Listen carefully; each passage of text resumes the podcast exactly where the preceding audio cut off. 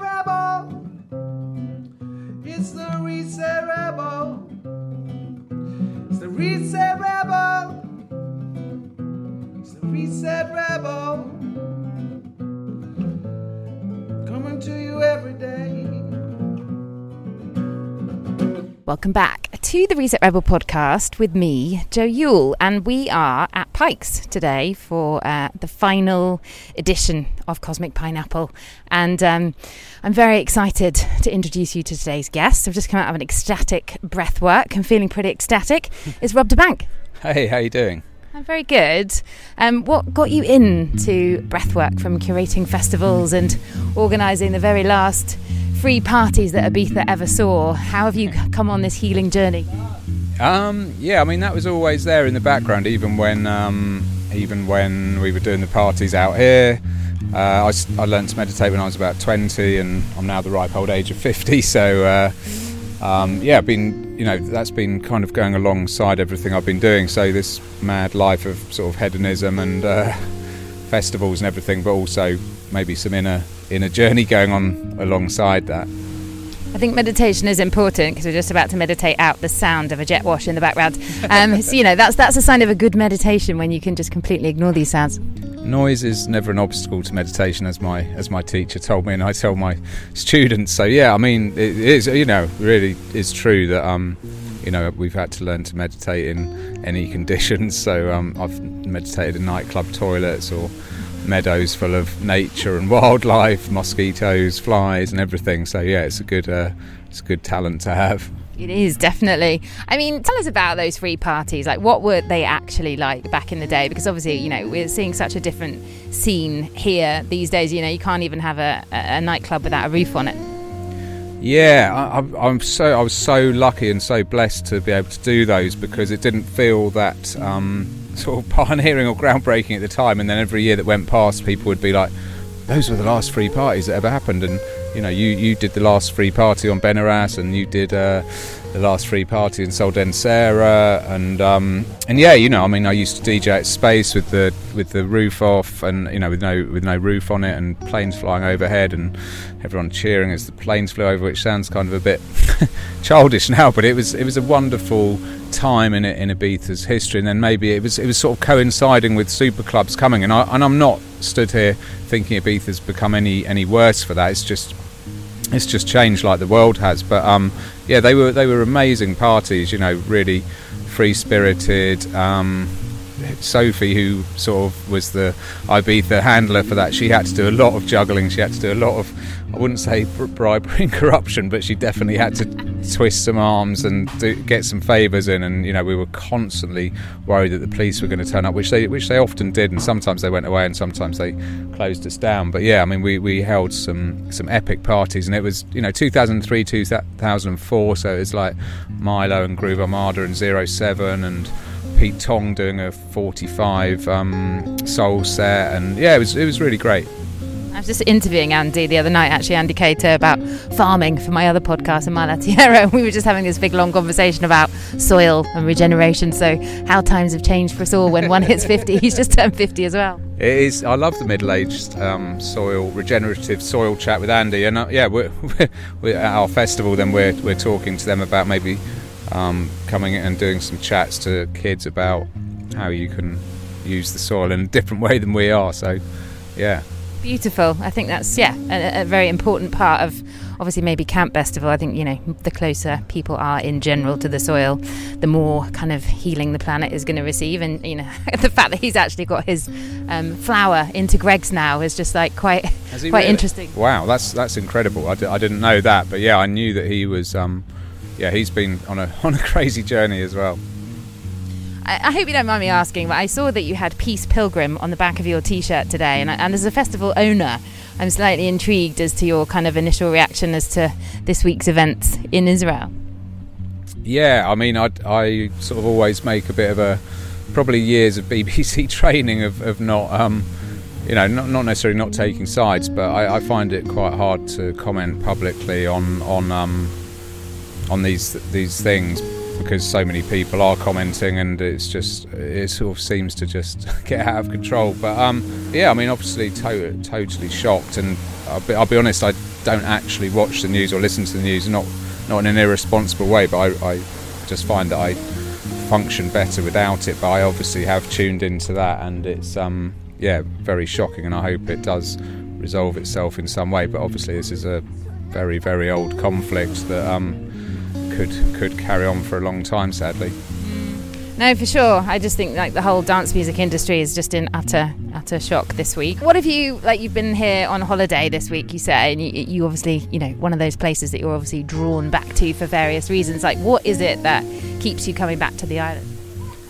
Yeah, I'll be honest. I haven't been for well three or four years now, which seems like a long time. But I'm really pleased to see that the island hasn't. To, you know, I keep hearing from you know in England, oh, it's just been overtaken by oligarchs or multimillionaires, and there's nothing still there. But actually, we've just been in the sort of deep South Cala Vadella through to um, and Cala d'Hort, uh, through to um, through to Portinatx, stayed in that Los Enamorados which is absolutely beautiful. I didn't get a free room, so I'm not giving it a plug, but I'm, i just think it's a fantastic. I mean, Josie is an artist, and she was in heaven with the amount of creativity in there, and and just a beautiful, um, beautiful place. And then discovering places like Ka- Cala Xarraca, Xarraca, Xarraca, which I've never been to, and you know I've been coming here for 25, 30 years, and so that was really great to discover new places. And um, yeah, I love that about Ibiza that you, you can be coming here for three decades and still still find little hidden treasures. I mean, would you say sort of like you felt in the class, like you know, the island still attracts the same kind of people that you know make that little pilgrimage over to the Isle of Wight every year?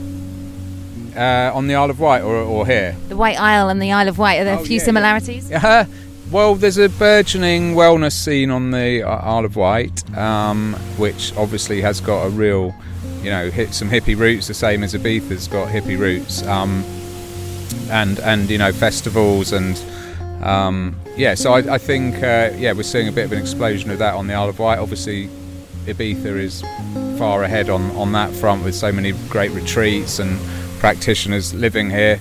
You know, some people almost and I'm not saying this, but you know, complaining of retreat fatigue maybe. And I say this as a person who's about to launch a retreat in Ibiza, so um, I, I, sort of maybe am joining that joining that club. But um, yeah, it's uh, yeah, you can't you can never get enough.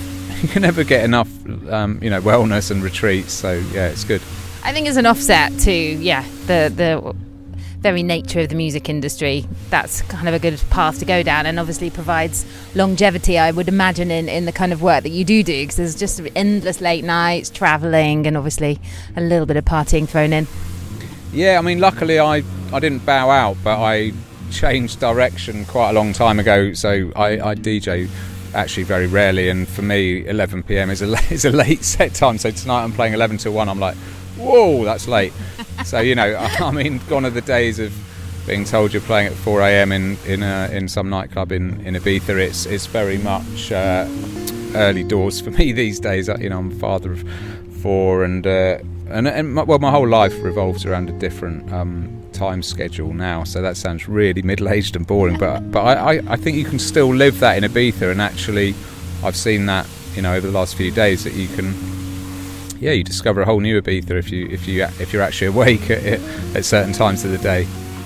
I mean, uh, going from middle-aged and, and being boring to to talking about that one all-nighter that you had with Shaun Ryder and Bez from the Happy Mondays, that sounded like a good story when I saw it earlier. Yeah, certain parts of it can't be um, broadcast. I mean, it, it, was amazing. I, I, I don't regret any of those um, times, but I was the club's editor for a music magazine, so I was a music journalist. And Which I was, one? Uh, well, it was called Muzik, M U Z I K. It was like it was like Mixmag and Muzik with a big sort of rivals, and and it was obviously before the internet and before social media, so people used to get their news about what was going on in Ibiza and in Clubland from from magazines, and that was my my job to come out here for six weeks of the year and and um, write about what the big things were, and along the way completely ruined myself. So yeah, it, it was sort of a it was a double-edged sword. It was the best of times and the worst of times, and I, I had to relearn how to um, live in you know, sort of work in Ibiza after that. But yeah, it was it was you know the Manumission Motel, um, Derek Dahlarge, uh, Shaun Ryder and Bez, Happy Mondays live at Privilege, I think. Um, you know, en- think. endless late nights. I think yeah, could have been anywhere. I just I find that yeah. I mean, it's just so nice to hear. Like, obviously, you know, that was around the time of the birth of the Super Club with like Manumission, as you said, and and obviously we're here standing in Pikes, which is obviously the baby, or well, obviously Tony Pike, but also Dawn and Andy. And I feel like you know, there's just been such so much evolution on the island. And like, what's your kind of feeling being back on the island this time about kind of everything that you've seen and witnessed? I mean, lovely. I've, yeah, I've been to obviously Pikes a load of times. The first time I came was as that journalist to interview Tony Pikes when he was still happily uh, um, alive, and and so I remember standing on the tennis court with Tony, kind of talking about Freddie Mercury and that that whole heritage, and now you know through what Dawn and Andy have done with Manumission and Ibiza Rocks, and, and this this place. You know, I was a resident in Ibiza Rocks for a while. I used to cover Manumission as a journalist. I've watched the whole thing unfold, you know, unfold with that story. So um, yeah, I suddenly feel quite old thinking about all those memories. But um, but yeah, like I say, really um, buoyed and uh, happy that Ibiza still seems to have that spirit. And even from the few days that I've spent this time, just seeing everyone and feeling that energy. As soon as I, we got to um, near Es Vedrà and just I felt this massive magnetic draw, and I know that's a bit of a cliche and it's it's not really a giant magnet, but I really did feel that, and um, yeah, so, it's, so it's just full of so many amazing places. No, I completely agree. I think, like, lastly, um, what was the, the major highlight of your, your summer this year as a curator? Was there any, any kind of particular musical act that you've witnessed or booked that you're just like, that was, yeah, the highlight? Um, yeah, Grace Jones uh, at Camp Bestival Dorset. So, yeah, we've got two camp Bestivals in the UK now, and um, so yeah, when when I book that, I have to obviously think largely about our audience, uh, you know, and that's um, a very very varied audience from two-year-olds to 92-year-olds, and so Grace Jones was a bit of a little bit of a curveball maybe for some, but it was one of the best shows I've seen for for years, and probably since she last played. Um, you know, I think she's 70 odd and just totally nailed it and just inventive, artistic, creative, sounded absolutely, you know, tone perfect. Yeah. I think, uh, yeah, I saw her at the Wilderness like maybe four or five years ago, and she was just, yeah, I mean, she just looks incredible as though she defies gravity in her old age. Yeah, yeah, she's she's an absolute, uh, what's it, force of nature. Yeah, force of nature. So you're about to play a poolside set before your other set in the bathtub later. I mean, what is it about Pikes that kind of, you know, keeps that Ibiza spirit kind of, you know, going all these years later? Uh, yeah, I mean, you know, it must have that. Um, obviously, people can look at Wham Club Tropicana and that, and the whole Tony Pike story, and so it's got that heritage, that history, which so much stuff in Ibiza has got. Um, obviously, some of it much more traditional and Ibicencan, some of it is Western sort of stuff coming over here. Um, but yeah, it's, it's a rock and roll, slight, you know, debauched, slightly messy hotel with this lovely sort of hippie angle to it as well. So um, I think you can come here for lots of different reasons, and yeah, probably never leave the same. Definitely not. I can vouch for that. I think that's uh, sadly time up. I know you've got to get back to the pool, but thank you so so much for making the time. Thanks very much, Joe. It's the Reset Rebel. It's the Reset Rebel. It's the Reset Rebel.